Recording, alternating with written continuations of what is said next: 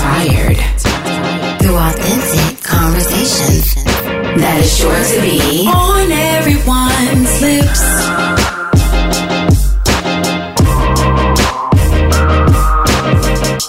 Disclaimer please excuse the audio hiccups throughout this episode. So, the title of today's episode is Velocity Banking. In this episode, we talk with finance geek Denzel Rodriguez. Denzel schools us on velocity banking and teaches us how we can use velocity banking to pay off our loans faster, build wealth, and even businesses. We hope this helps our listeners to get the knowledge that they need in order to be successful, but also stress free from living a debt free life. This is going to be a great topic, some good information for our listeners out there. So, before we get into the topic, I would like to introduce our guests. Denzel is a 23 year old entrepreneur born and raised in Queens, New York, by a single mother. From a young age, he felt compelled to learn about finances. His first client was his mom, and now he is the finance geek. He specializes in helping moms become debt free, increase cash flow, build credit, and establish kingdoms that will last forever. Currently, he is helping over 400 plus families across the United States and abroad master their finances by using Velocity Banking, Infinite Banking, and Kingdom Authority in their household. Denzel is an honorable, passionate, and powerful man who credits his success and wisdom to God. He spends most of his time teaching financial concepts on his YouTube channel, which has nearly 1 million views and 9,000 plus subscribers. Denzel wants to expand and grow the kingdom of God by helping mothers master their finances so they can build kingdoms of their own and raise a new generation that values women and their position and authority. Wow. Wonderful. Welcome to the studio, Denzel Rodriguez. Yay! Welcome. Welcome. Thank you for having me. Thank you for having me. Appreciate it. Amen, by the way. Amen. yes. I love that you are trying to help women um, build wealth um, because you know, especially women of color, we're coming in uh, into being the top entrepreneurs and starting our own businesses and everything. So I love hearing that. That's definitely starting off on a positive note. So to start it off, tell us a little bit about yourself and how you became interested in finance. I think it all just stems back to how you're raised, where you come from, uh, you know, having lack, you know, not having the things that I wanted to have uh, at a young age, but also realizing the potential that I have as an individual, as a young man. And I think what really struck a chord for me was my uh, ability to surrender to whatever I thought I knew about anything over to God, and then Him giving me the knowledge and wisdom to move forward. And the first, um, I, I should say, thing or or you know circumstance that He put me in was the ability to help my mom. You know, so I you know, from time to time when she came home from work, as she's cooking dinner, I'm talking to her in the kitchen saying, Hey, you need to be doing this with your credit. You need to be doing this, you need to be doing that. It took me about a little, a little over two years to actually convince her that what I was saying was the right thing to do. And she actually started implementing it. And I, I you know, within a couple of months, you know, she made a drastic change in what she was doing with her finances. And that was enough for me to say, you know what, I think I'm onto something. Let me start going out and, and sharing this with others and see what happens, you know, and just started recording myself in my own room by myself, just talking to a camera day in and day out, sharing my ideas, sharing my ideas. Started just posting it on YouTube and people started watching, people started wanting feedback, and then people started going the extra mile and saying, "Hey, I want you to help me. I need your help, or I need you to help me with this." And before you knew it, just things just really blew up, and haven't looked back. That is awesome. I know your mom was probably like, wow, my son is amazing. Once she started putting to use the advice you were giving her, she was like, wow, my son is probably is amazing. That's awesome. Absolutely. Yeah, sometimes uh, you know you get you get stuck in your culture or uh, your traditions, a certain way of being. So true. Uh, you get you get you know you get put on automatic. You go into this drift mode, so to speak, And sometimes it does take an awakening, you know, a rediscovering of who you are, why I'm here, what's my purpose in life, where am I going? And it, it, could be a cycle also especially you know within families if you like you know if your mom didn't learn learn finances like a lot of us don't learn finances and then you, it just becomes a repeated cycle you know because you know you just never really learn about the best way to handle your finances. So it's Correct. so so great to break that cycle. Yeah mm-hmm. so can you explain what is velocity banking and who is it for? Awesome. Would love to. So velocity banking uh, first is a foreign concept, doesn't come from the United States. Uh, it's originally from Australia. The whole idea of the concept is to help an individual uh, pay off their debt in, in record time. So, what is popular, what became very popular, is the idea of being able to pay off, let's say, a 30 year mortgage in about five to seven years with no extra income no extra, you know, no cutting back, no changing your lifestyle, nothing of that nature. So literally putting up two individuals that make the, the same amount of money, they make the same amount of cash flow, same everything, same exact lifestyle. One person just pays their bills and maybe they're doing uh, uh, extra payments, right? And then this individual is doing velocity banking where we are simply leveraging our credit score right? We're leveraging uh, debt to our advantage. So, to keep things really simple, because velocity banking can be complex in the actual doing and the, the learning of it. But if you can understand that there are good debts and there's bad debts, and that there's two different types of interest rates, right, that you have on all the debts, right? So, for example, a mortgage is an amortized loan, whereas a line of credit or a credit card is simple interest. That means that interest is being charged daily, every single day, whatever the interest rate is, right? And if you're to match up the exact same debt, if I got a $300,000 debt, you have a $300,000 debt, yours is amortized, mine's simple interest there is going to be a difference, even if the interest rate is the same. There's going to be a difference in terms of the the length on that period of debt, the payment, and and such on and such on. So with velocity banking, we're trying to take an individual or household, you know, mom, dad, uh, an average American family, and say, hey, um, if you look at your credit, if you look at debt this way, as an advantage, not a disadvantage. And if we can use it to your, you know, ability, then we could take your bad debts that you have, right? That student loan, that mortgage, that uh, car payment, the IRS that you owe, all those all those heavy debts that's costing you money each and every month. It's outside of your, you know, your day-to-day, your living expenses. If we can just simply shift what I would be paying in interest over here and shift it to this new debt, right? Whether which is going to be a line of credit, credit card, or HELOC. These are the, the different types, right? And if we just learn how to do that, right, and leverage our income and our cash flow, then we're on to something. Okay, so velocity banking in a nutshell helps you pay off your debt in record time, increase cash flow, lower your expenses, and raise your credit score, all using your own income. And for our listeners, can you please um, just explain what amortized means and then also the HELOC? Can you just break that down?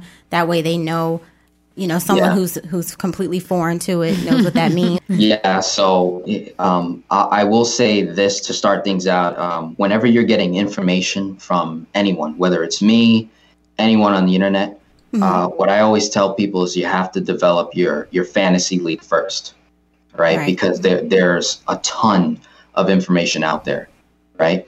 How how we explain one thing, how I explain one thing, another individual will explain that exact same thing a total different way.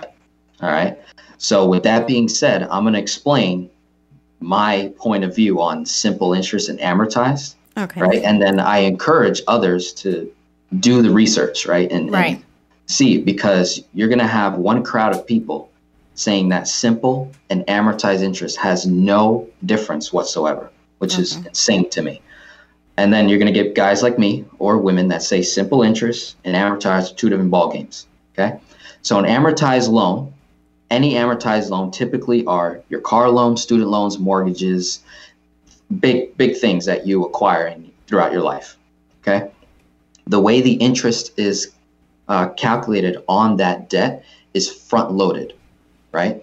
So if I have uh, a $10,000 loan at 10%, percent mm hmm right? 10,000 times 10%, okay, that's a thousand bucks, right? But with an amortized rate, that thousand bucks, you're gonna you're gonna pay that in the beginning years of that loan, so upfront, mm-hmm. right? And a simple interest debt or a average daily balance is what it's called. Um, if I was to take that same interest rate, 10,000 at the 10%, the way you calculate it is different. So I would have to take the $10,000 uh, debt that I have, and let's say that's a simple interest debt. It's at 10%. I have to take the two numbers, have to times it. Now I'm going to get a number, a thousand bucks, right? And then I have to divide the thousand. I have to divide it by 365 days because it's an average daily rate that I'm going to be getting charged on this 10,000. Whereas the amortized debt, 10,000 at 10%, it's already pre-calculated what my payment is going to be and the amount of interest that I'm going to be charged. Okay? So with the simple interest, I take that number, 10,000 times it by 10%, I got a 1,000. I divide that number by 365 days you're going to get like, I don't know, less than a buck, right? Less than a dollar or between like a dollar a day of some sort. And then you take that number, that daily number that I'm going to be getting charged, and you times it by 30 days. And you'll see, okay, this is how much interest I'm going to pay in the next 30 days. Okay. Now here's where velocity banking now enters. Because now we just, you know, figured out, okay, we've got amortized debts, I've got this simple interest debt. My amortized is going to charge me interest up front no matter what, whether I paid it on the first of the month, the 15th, the 30th, doesn't matter. It's going to be the same rate every single time. Whereas if I took a $10,000 simple interest debt, right, and I, and I gave it to you guys, right, simple interest debt, 10,000. When I, when I give it to you, it's not going in your checking account right? It's going to go in a it's going to go in a separate account. It's going to be a you know they can call it a line of credit. Mm. That money's going to sit there when when you go to take money out, right? Let's say you only need five thousand, right? You don't need the whole ten right away. Let's say you only need five. Well, now, as opposed to the other person that got a ten thousand dollar loan, and now they're getting charged on the whole ten k at that ten percent rate. Mm-hmm someone like me that only took out five, even though I got the same amount of money, I only took out five. Now they're only going to charge me interest on the 5 mm-hmm. at that 10% rate. So now I'm getting charged half of what the other individual is getting charged. So those are the, that is that's the difference. Is amortized is pre-calculated, right? So that's the first thing. Mm-hmm you receive all the money up front, right? When you go to buy a mortgage, they're giving you all the money up front to go buy the mortgage. And then now you're in debt that whole amount, right? Same thing with a car, student loan, all that. Right. But with a line of credit, I can give you the same amount of money, but you don't have to use it right away. Okay. Okay. You know? And you only pay on what you're using. you only you only pay interest on what you're using. Okay. At a daily rate. Okay. Of that interest rate being 10%. So what ends up happening is I'm only getting charged like zero point something percent per day. Mm. Mm, okay. Right? Okay. That makes a lot of sense. Mm-hmm. Right? Yeah. And because that uh, simple interest debt, this line of credit or credit card or HELOC, this this has the ability now. It's what's called revolving. Okay, so that's another part of this um, uh, line of credit here is that it's revolving. So that means that I can put my income, right? And when I'm working with clients there, and when I'm looking at a household, however much money they make, I can put all their money inside of this simple interest debt, right? And now if I put all my income in there, well, now I'm getting charged even less interest on whatever I took out. Right. And it just keeps like, you're like, wait a minute. Now, now I'm like paying nothing Right. in interest where I could have been paying hundreds, thousands of dollars on interest. You know, and so those are the that's what you want to look at um, when you start looking at this concept. When you start looking at the differences between an amortized debt and a simple interest debt, and the way the interest gets calculated on the two. And just for the listeners out there who may not know what HELOC is, um, it stands for Home Equity Line of Credit. So just Yeah. if you guys didn't know that, um, if you want to research that. It it also can stand for a home equity loan. Okay. Okay, so this is where people get confused. They say, "All right, I'm ready to do velocity Bank and Go get myself a HELOC," and they don't read the terms. They don't realize that you just got another loan. So it so it has to say line home equity Line, okay. line of credit, Okay. and then you have you have home equity loans. We want to avoid loans when we're uh, looking at this velocity banking concept. We want to avoid loans and we want to use our good, decent credit to obtain lines, credit lines. Okay. That makes a lot of sense. It Yeah. So you don't want to get another loan. Okay. Because that would be borrowing from Peter to pay Paul, which Right. almost mm-hmm. which almost everyone does. That's called debt consolidation. Mm. Right? So people will people will take they'll take this amortized loan that they have, that student loan, mortgage, car payment, whatever, and they get another loan at a lower interest rate, at a lower monthly payment, and they think they're saving money, but they're not. Because remember what I said that that amortized loan, that new loan that they got, even though it's a smaller interest rate and a small monthly payment, remember that interest is front loaded.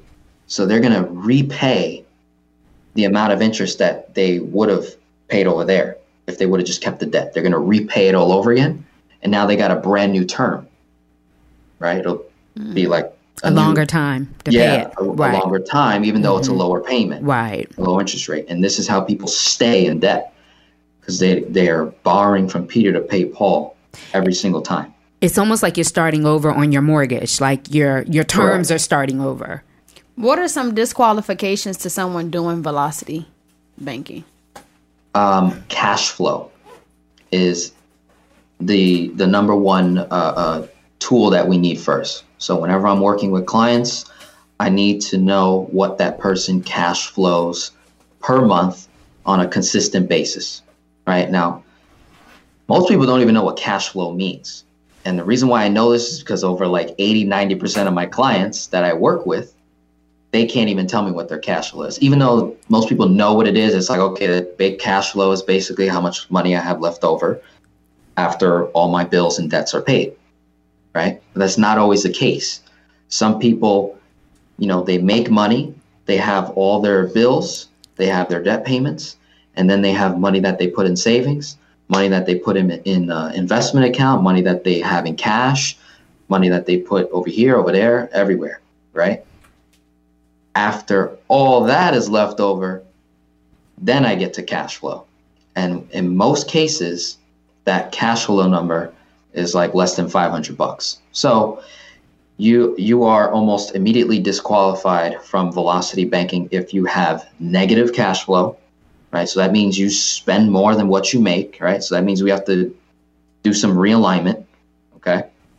If your credit is horrible, I'm talking like maybe 600 and under is like bad.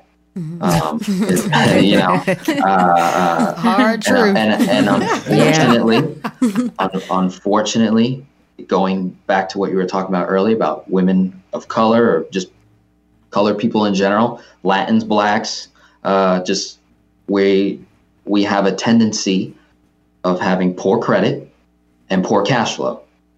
So um, even though I just said that person's disqualified, what I like to do on my YouTube channel is work with an individual to get you up to a certain level before you actually start the concept. Mm. Right? Okay. So there's you know there's some certain things that we want to put in place.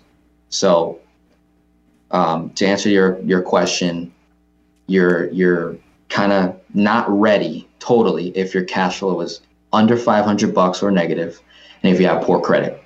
Okay, so income is not a huge issue, although if someone is only making a thousand, fifteen hundred, two thousand a month, I'm also going to want to see how I can bring that up a little bit. You know, mm-hmm. especially living in America, that's it's peanuts. But somehow, us Hispanics and blacks are able to pull it off. I don't know. Right.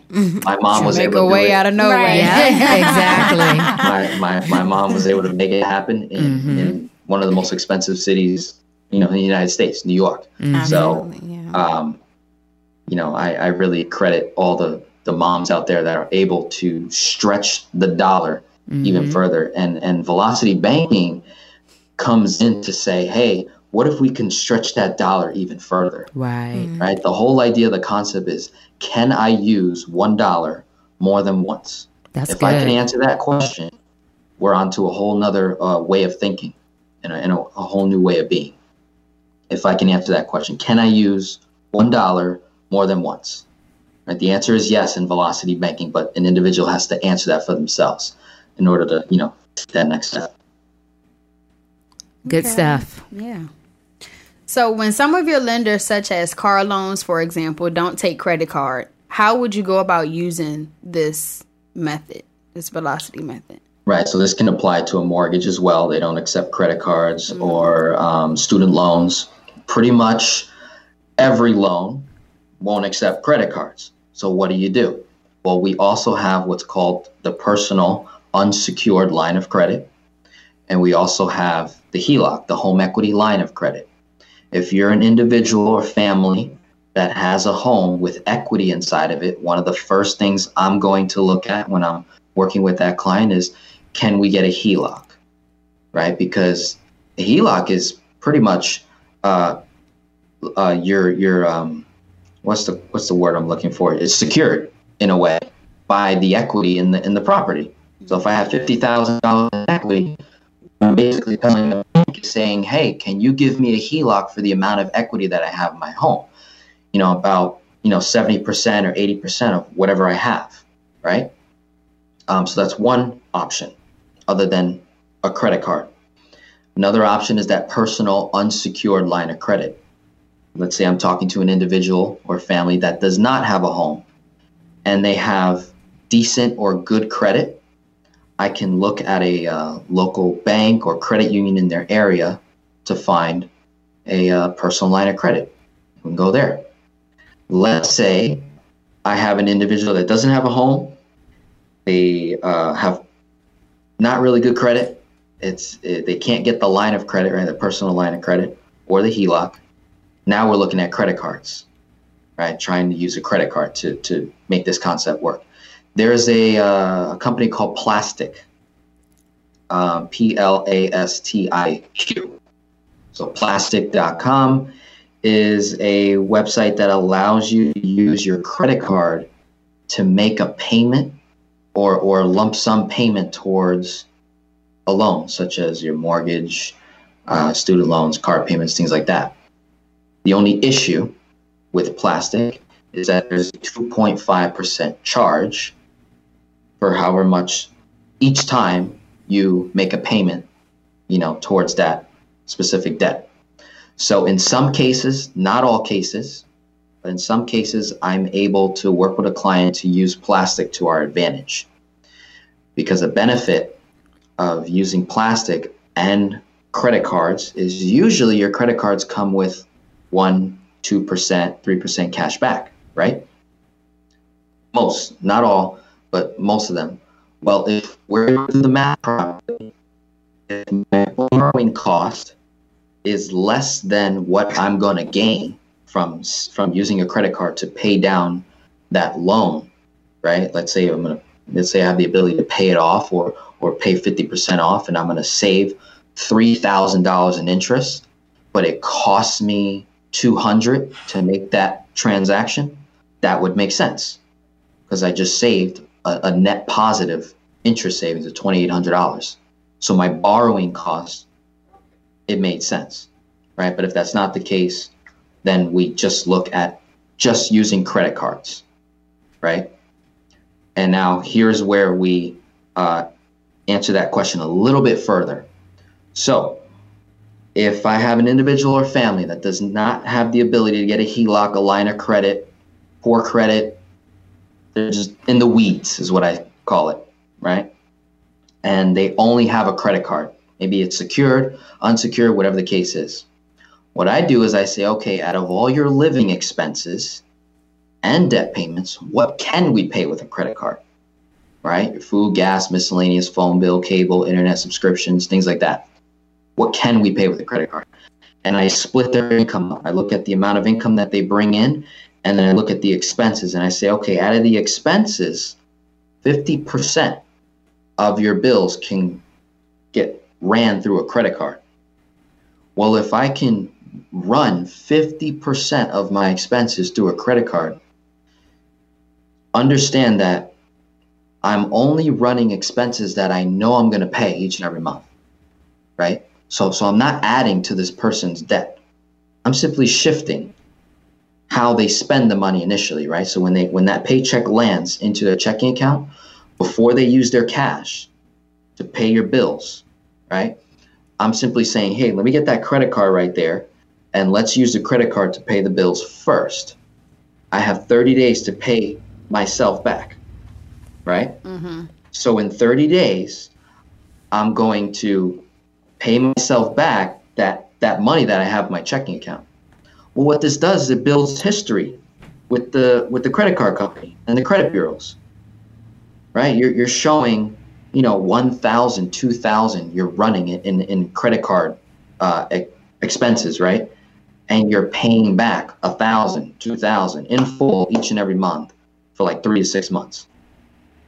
Right? So that that's uh, something very unique that can drastically improve an individual's credit just by me using the credit, whatever they have on hand, right? So that's a you know a one way of kind of getting around when someone says, "Hey, uh, I got denied, uh, my credit's bad," you know, but I do have credit cards because almost anyone can get a credit card nowadays. That's how that's how bad it is. That's how desperate the banks are. Is they're just they're just handing out these high interest credit cards to people that don't know how to use them. Uh, and it's typically us that mm-hmm. struggle. Uh, so don't have discipline. don't have discipline. That's why they end up looking at a guy like Dave Ramsey, Susie Orman, and they're like, okay, I'm just done with credit cards. I'm done with. I'm guilty. Of, right? I love I love Dave Ramsey. so so someone who and, not good with this though, like if someone isn't good with their credit, is this the best option to use for them? Like if they're already in debt and they have credit cards, you mentioned that this isn't a good good way. So if they're not already not responsible on paying back their credit, this probably wouldn't be the best best option for them. Right. Because uh, remember what I said earlier about where you get your information from. Right. Right. Mm-hmm. And having that fantasy league. So, so I have a fantasy league. It consists of four people: Tony Robbins, Grant Cardone, Gary Vaynerchuk, Denzel Washington. These are all high performing men in their industries. These are individuals that understand how money works in their life, and they feed me a certain amount of information right? So when I am comparing, because this, I'm talking to you know your viewers now that are like, okay, who the heck do I listen to? Dave Ramsey, Susie Orman, or a guy like Grant Cardone? They they have totally different concepts. All of them are right. Now it's just a matter of which one lands for you, which one works for you best. Is effective. Right. Right. Is, Who's is right for you. Right. right. Mm-hmm. Exactly. In your situation. You know, from a math perspective, velocity banking always beats debt snowball, always beats avalanche method in terms of paying off debt, mm-hmm. especially if someone who has like a 20, 30 year timeline. Even though the math makes sense, it's the person. Mm-hmm. If they can't fathom or make sense of the concept for themselves personally, then I I do not try to persuade or influence that individual to you know come over to this side. You know, at some point they they need to have their revelation. Mm-hmm. At some point when they realize, dang, I'm 10 years in, I got 20 years to go, I'm 50 years old. This is just not going as fast as as, as they wanted to. Mm-hmm. And once once they've reached that point, that's when they come back to my channel. Like, all right, I'm, I'm, I'm ready to do this and I'm ready to be disciplined. Right. And it's funny because, you know, when it comes to velocity banking, I'm simply being practical. All I'm doing is creating a new checking account for you, which is the, the HELOC or the line of credit. I'm simply saying, hey, instead of parking all your money in that checking account, why not just put it in this line of credit and use the bank's money to pay off all your debt and save you tons of interest and time in the process? Mm-hmm. Can you make sense of that? You know, once that person gets past that point, then you know, then I got them. You know, then they're like, they're in. They're like, all right, I'm done. You know, I, I, I had enough of this. That's good. That's good. all right. So, what are some some of the setbacks to velocity banking? Kind of like what you were just talking about how it, the individual not being disciplined. Mm-hmm. Um, so, in the actual doing of velocity banking, here's an example of let you know. Let's say I have a twenty-five thousand dollar HELOC, okay, and I've got a thirty thousand dollar car payment. It's seven hundred a month, and you know the interest rate's like five six percent my HELOC interest rate is, let's say it's somewhere around five or six percent. This is like average from what I've been seeing lately. Um, what I do in velocity banking is I take the, the 25,000, that, that amount, that credit limit, and I take 66% of whatever I have in that that HELOC, right? So 66% of 25K, whatever that number is, I think it's like 16,000, I believe.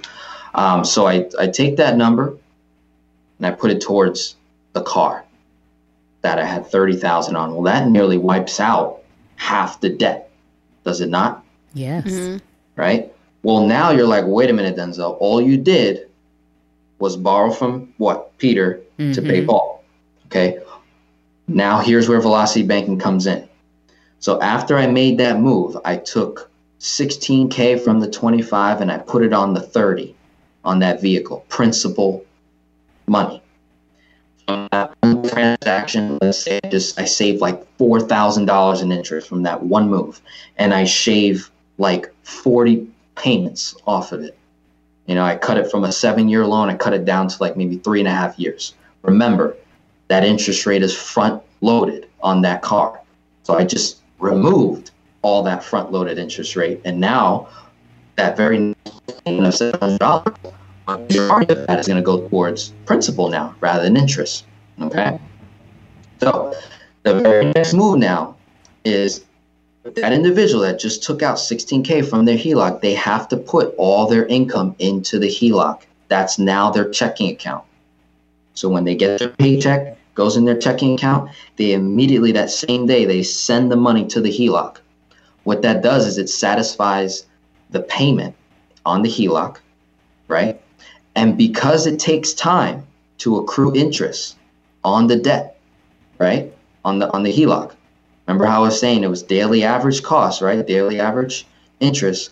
Well, if I paid it the same day I took the money out, guess what? I don't pay no interest on all the money I just put in there. So now, now you're like, wait a minute, Denzel. Okay, we we borrowed from Peter to pay Paul, right? We took money out. You're telling you're telling me you're telling me that you must be reading me, our minds. Yeah. You're, you're, you're, telling me you're telling me to put all my income into this HELOC. How do I pay my bills? Mm. That's the next part. Well, the same way you put money in, remember it's revolving. I can take money out, but I'm not going to take out all the money all at once. I'm going to take out what you need when you need it to pay your bills, to live on, and to keep paying your debt payments. And what stays in is your cash flow and understand for that one specific month that I made that 16k you know chunk. Um, part of that 16K satisfies the monthly payment on the car. So now I got that 700 is going to get redirected back to the HELOC.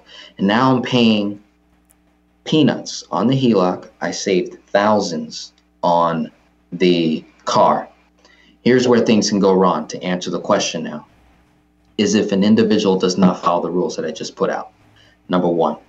Number two, if an individual takes more money than they were supposed to out of the line of credit. Remember, my number is 66% of whatever your credit limit is. That's the highest I would go for that family, right? And to make that number even more accurate, going back to what I was said initially, I look at their monthly cash flow, a consistent, conservative number cash flow per month. So if someone tells me that they cash flow 1500 a month, I'm going to lowball them and say, okay, 13, right? Uh, just to be safe. And I say, all right, 13 times 12 months is whatever, right? Or 13 times six, I take that number and I match it up with the 66% number and we go somewhere in between there, right? So, number one, if that person doesn't follow the rules with velocity banking, they can get themselves messed up. If they over chunk, right, or you know, taking out a lump sum of money, you take out way too much, meaning because they still have that mentality of of taking all the money from here and what consolidating, right? And they're like, oh, let me just lower my monthly payment. No, no, no. We don't want to have a payment period when we're when we're doing this concept. We don't want to have a payment. So, and then the uh, the third thing is if the person um, has, you know, not too much cash flow or they didn't account for other unexpected bills, uh, emergencies, things like that. These things come up family trips, vacations, holidays. So when we don't factor in these things, we can make some mistakes. It can cost us some money.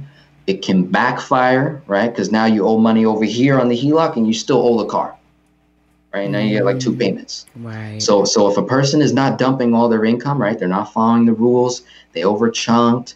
Those are some of the uh, uh, setbacks or disadvantages an individual can come across when when doing this concept. So when I when I work with people, it's all a math game.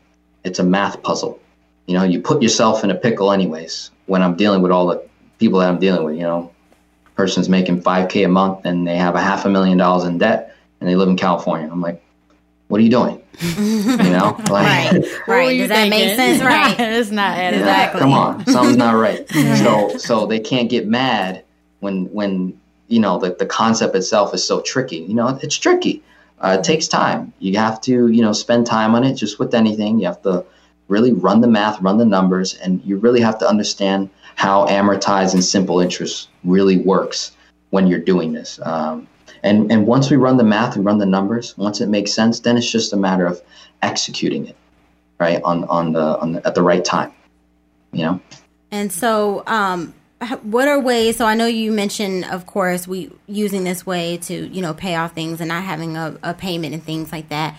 So how does this strategy increase your credit score? So by using credit in general, right, just speaking general, when we use our credit, meaning we go apply for things, right, or we swipe things on a credit card, your credit score goes down.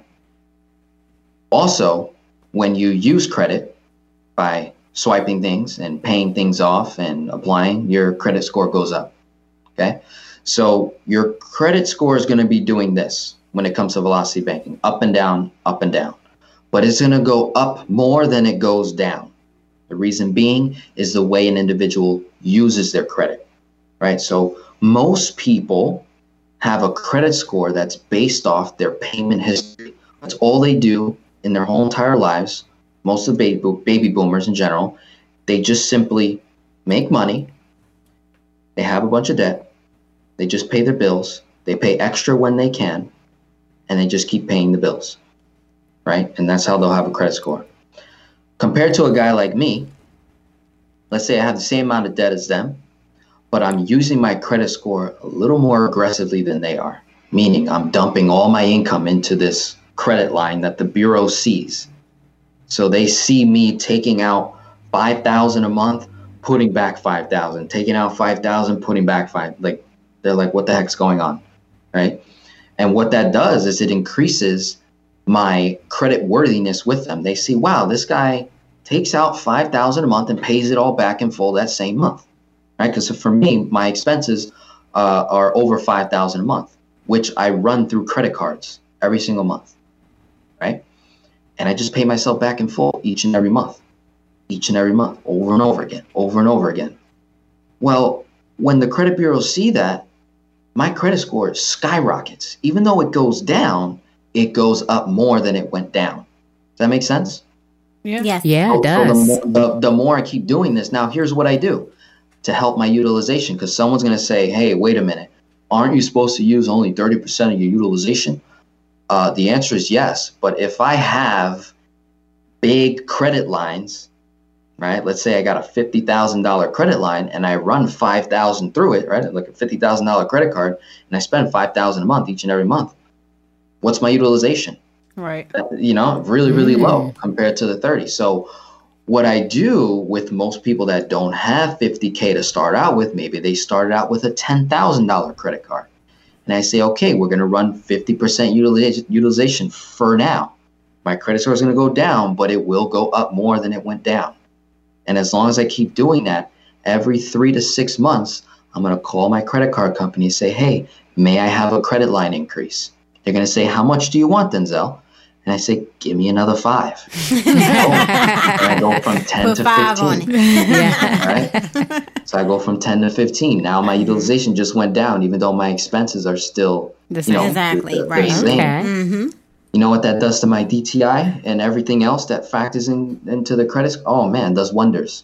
Wow. Absolutely. So velocity banking can drastically increase an individual's uh, credit score, along with you know credit repair. If you you know paid someone to kind of fix your credit, clean it up, you know fix the mistakes and errors that are on your you know credit report, that's helpful. But um, just velocity banking by itself, just that idea of running my bills through a credit card or a line of credit or a HELOC and just paying myself back in full each and every month just by doing that and paying nothing in interest, my credit score is going to go up, especially if I do it consistently three to six months. Right. And that's what I do with clients that are trying to get the concept, you know, get it going for them and say, hey, let's practice doing this first. And then we go get that debt tool that we need, that line of credit, the HELOC. You know, let's practice with credit cards and we work our way up, work our way up. Then we go to apply, we get approved. Right. Take Rather baby than- steps. rather than you know hearing Denzel on this podcast and like, oh my god, this this is for me, this is for me. They run to the bank, they go get a line of credit, they get denied, and they're like, this is not for me. And they get mad, you know. Right. So you know, there's Yeah. there's You there's gotta work steps to up. this thing. There's Right. a process, you know. When you use the good. word chunking, what is what do you mean? So chunking is like a common term that's used amongst velocity banking coaches and experts. Uh, it's just a lump sum of money, right? That I would pull from that debt tool, right? That's another term, debt tool, meaning a HELOC, a line of credit, right? That that good debt that we're going to leverage to our advantage to pay off bad debt, right? Um, I'm simply figuring out a certain amount of money that I need to take from this line of credit to put towards an amortized debt that would save me X amount of money on interest.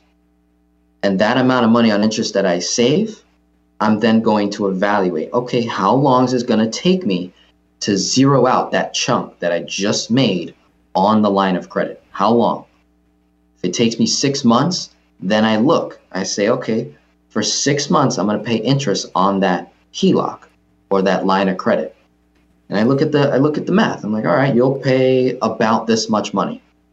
Well, if the amount of money I paid on the HELOC or line of credit is let's say a couple hundred bucks, but the amount of money I saved on interest on that amortized loan plus the principal coming down is thousands, then that's a good move.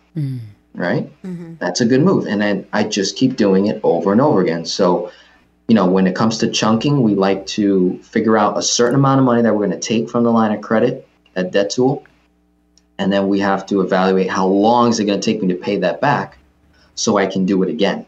And typically we like to chunk In, in my community, we say we like to chunk every four to six months, right, to, to pay off debt. When you make a chunk payment, like say on a on a car loan, Yep.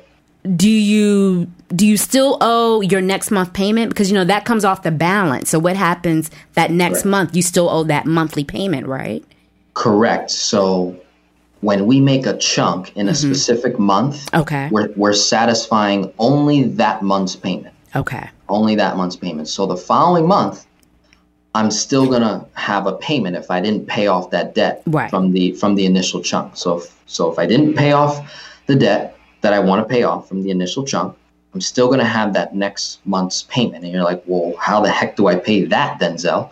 And I'm like, the same way you took money out of the HELOC or the line of credit, we're we're putting all your income in, right? So when I say this, I really mean it. Truly, we're putting all your income into that debt tool and it doesn't cost me anything in interest when I when I put it in there.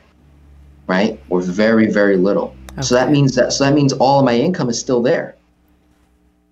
So when I go to take the money out, it's it's my money. I just parked it there. They okay call they, they, they call it paycheck parking. That's another term that's that's used. But I'm simply just parking my money there, paying nothing in interest, and then I'm taking the money out to pay my bills whenever I need to pay them when they're due. So that very next month, there's no chunking going on, right? You already took out a lump sum of money, right? So we don't want to go crazy here. mm-hmm. So I took out a, I took out that money.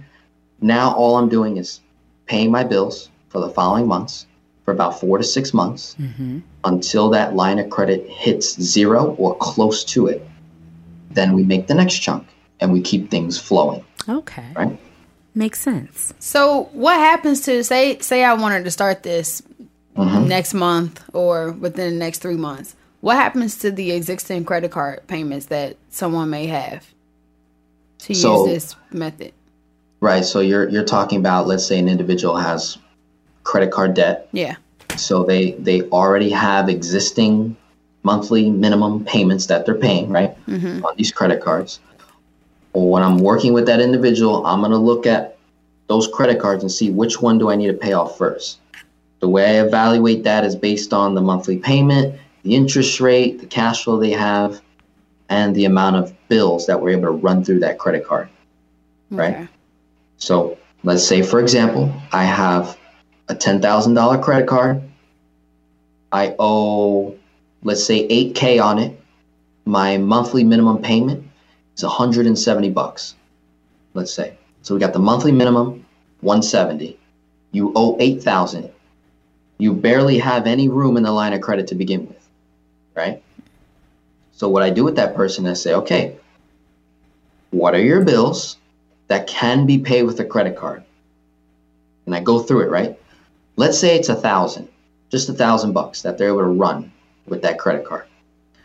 Well, before I swipe the card to run those thousand dollars of expenses in 30 days, over a 30 day period, what I do is I make a payment to the credit card from my income that that person has, whether they get paid weekly, bi weekly, semi, once a month, whatever it is, right? I evaluate and I see, okay, if I can go ahead and make a payment to the credit card of the 175 or, the 170, whatever the payment was, plus whatever bills I'm going to have over the next, let's say, five to seven days. And let's say it's $200. So I'm going to make a payment to the credit card for 200 plus that 170, right? Or 175 and whatever their cash flow is per month, right? Whatever that, let's say it's 200 bucks. So now I've got 400 additional money that I just stuffed into the credit card. That 400, by the way, is not getting charged interest. After you've made your minimum monthly payment on the credit card, you don't get charged interest on any additional payment that you make to the card, right? Once the due date comes up on the credit card, then you get charged interest. But check this out. If I'm throwing in a thousand dollars over over a 30 day period into the credit card, plus that monthly minimum, plus the cash flow, by the time the due date comes out on the credit card, and whatever the statement balance is, it'll probably say, hey, instead of owing us $8,000, now you only owe us like 7,000 or 6,500. So now they're only getting they're only going to get charged interest on that much less money, okay? But now you're like, hold on, Denzel, wait a minute, you, are losing me here because how do I pay my bills? You're swiping the card. So the same time I made a payment to the credit card, I'm going to swipe it. But here's what happens as you're going through the month, you have your credit card due date and you have your statement, uh, your closing date on the credit. You have two specific dates. After the closing date on a credit card, whatever I spend on that card, guess what? It's not going to show up on next month's statement balance. This is how simple interest works. It's not going to show up. It's going to show up on the following month. So that gives me 60 days to pay what I just used, that thousand. So that means I paid a thousand towards the initial owed amount of money on that credit card, right? The 8K, brought it down to seven, paid my monthly minimum, dumped my cash flow into it, right? When I go into the next month, right?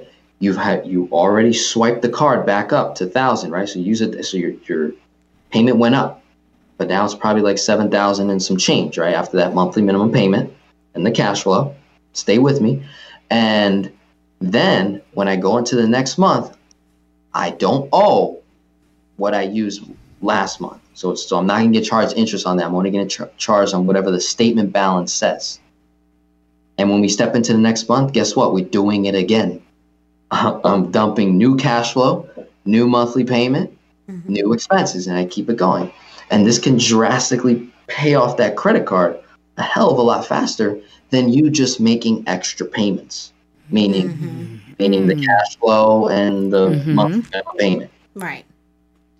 So throughout the month, I'm actually paying this credit card like six, seven, eight times a month. Guess what that does to my credit? Skyrocket. Maybe not skyrocket, oh. but it will it will improve. The, the credit bureaus are going to see multiple payments. It sounds good. Absolutely. You know, eh, this thing is no joke. It just really you're like, okay, this guy's onto something. Yeah, he, he might time. be crazy, but he's onto something. Well, yeah, I'm definitely glad you explained it. Yes, just having and, someone just hear about it and them yeah. trying to explain, I'm just like. And part of it is because you're avoiding that interest. Is that that's yes. the main? It's an interest right game. Exactly. That's what, that's what I'm hearing. Okay. It's, it's all about. It's all about. remember, how many times can I use one dollar? Yes. Remember that. I'm trying thousand, to use it fifty that, times. that thousand dollars in that credit card, we swiped it. So we used the credit card money first to pay your bills. Mm-hmm. Then I used your thousand that you were gonna using cash anyway to pay your bills. We're now paying the credit card, which is paying down the balance. And then I'm using that money, that same thousand, to pay next month's bills. So when I get the new thousand from my new income, it pays back what I just and it just it creates this this circle, this mm-hmm. this cycle effect of paying nothing in interest and saving tons of money.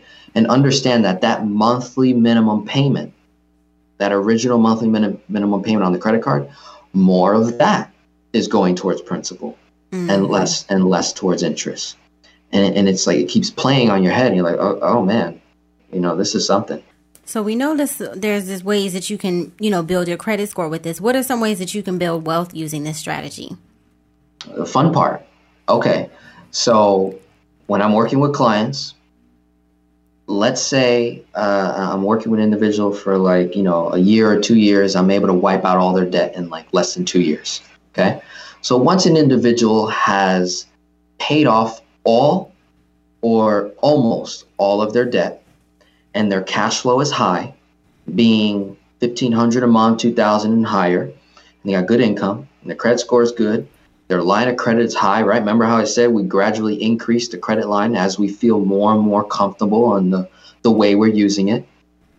I step into the next concept, phase two. It's called infinite banking. Here's where I go ahead and say, okay, now that you believe and understand, according to math and then you discipline wise, that velocity banking does make sense, and it does work, once you've got over that hurdle, what if instead of using the bank's money to pay off your debt, what if I could establish my own bank, my own private bank? What if I could borrow from me, Denzel? What if Denzel was able to borrow from Denzel, right? And in the process of doing that, I can earn money even in the process of either paying off debt or creating wealth, right? So phase two is now infinite banking, where I'm now going to leverage the bank's money and my cash flow to establish my own bank, okay? And when I establish my own bank, okay, that bank is going to earn me 4% or higher tax free income, dividends, interest, earnings on whatever I store in my private bank. So, this is answering your question creating wealth using velocity banking. Here's one way, there's many ways. I work with clients that leverage debt to invest in real estate, they leverage debt to invest in the stock market. They leverage debt to invest in the foreign exchange market, the Bitcoin, the currency, the gold, the silver, whatever you want, as long as you do the math, right? Especially with credit cards. Oh my goodness.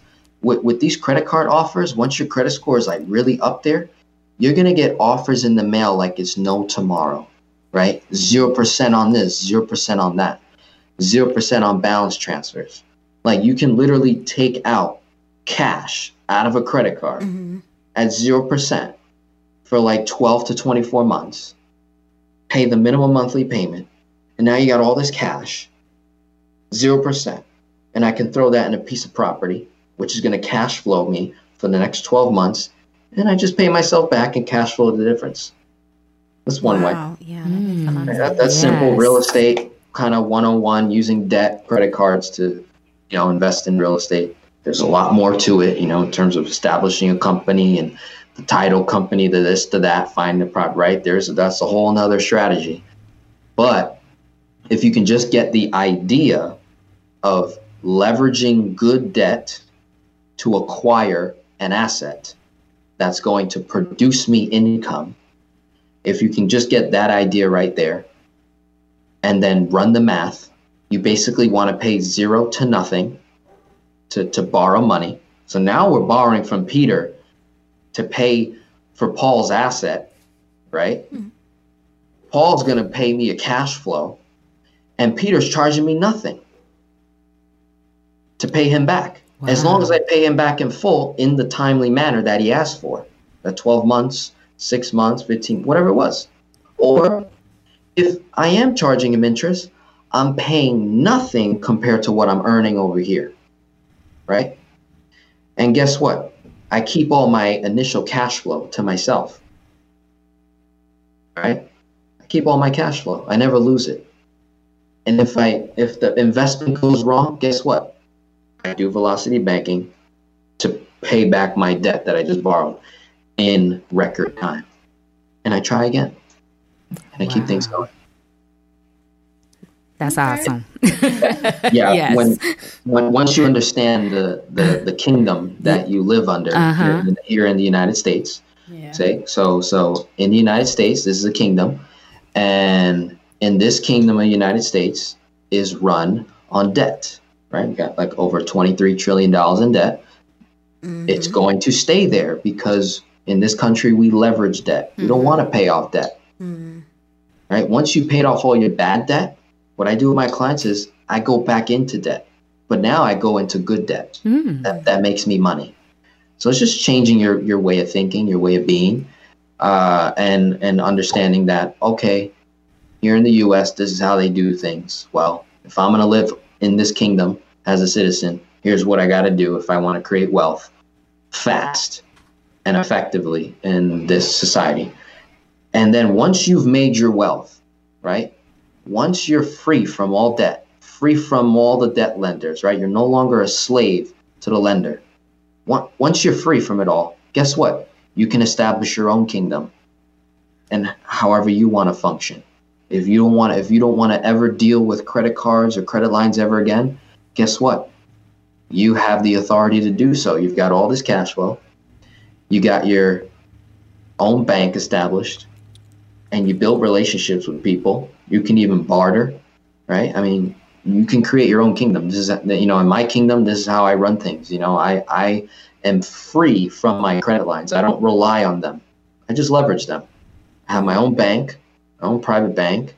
I have my own business where I help people and I fulfill my purpose. I know why I'm here and I have my authority. So I command and I manifest things and I have dominion over the things that I have on this earth.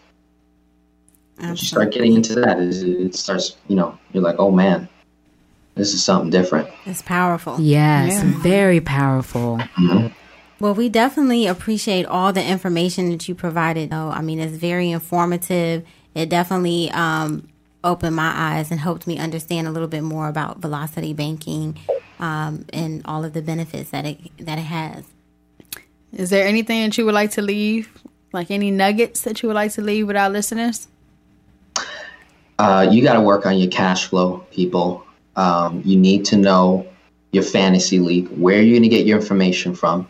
Are you going to read scripture? Are you going to read the Bible? We'll stick to it. All right. Or if you're going to look at a non believer or an unbeliever or this or that, hey, you got to make a decision on where you get your information from. So, developing your fantasy league, right? Knowing your four major numbers income, expense, debt, cash flow.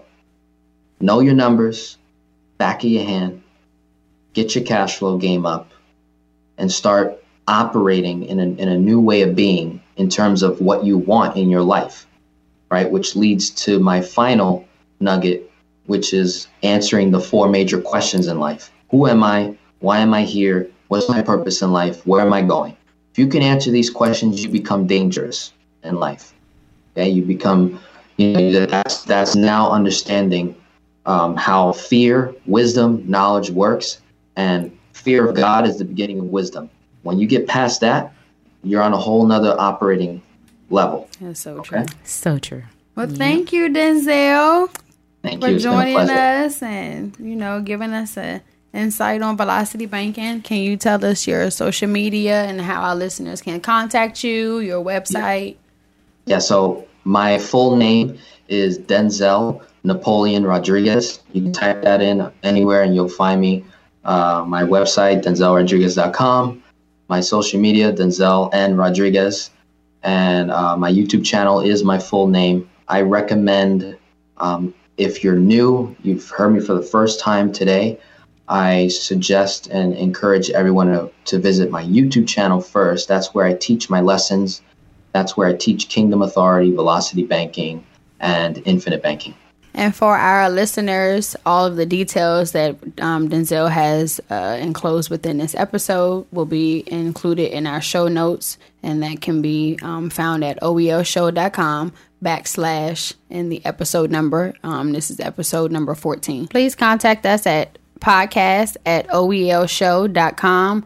You can follow us on IG um, at OEL Show, and on our Facebook is on Everyone's Lips. That's with an apostrophe S. Um, you can contact our feedback hotline at 571 206 8292. There you can listen to our um, previous shows and give us feedback. And you can also give us topic ideas, and you can do so anonymously. Please subscribe to our podcast on Everyone's Lips. Again, that's with an apostrophe S on iTunes pod- Podcast, Spotify, Google Play, and other platforms that you may consume podcasts.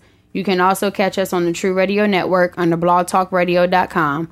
Please give us a rating. Five star ratings are very much appreciated, but all honest feedback is welcome. Denzel, thank you so much again. And um, this information, wonderful, powerful, priceless.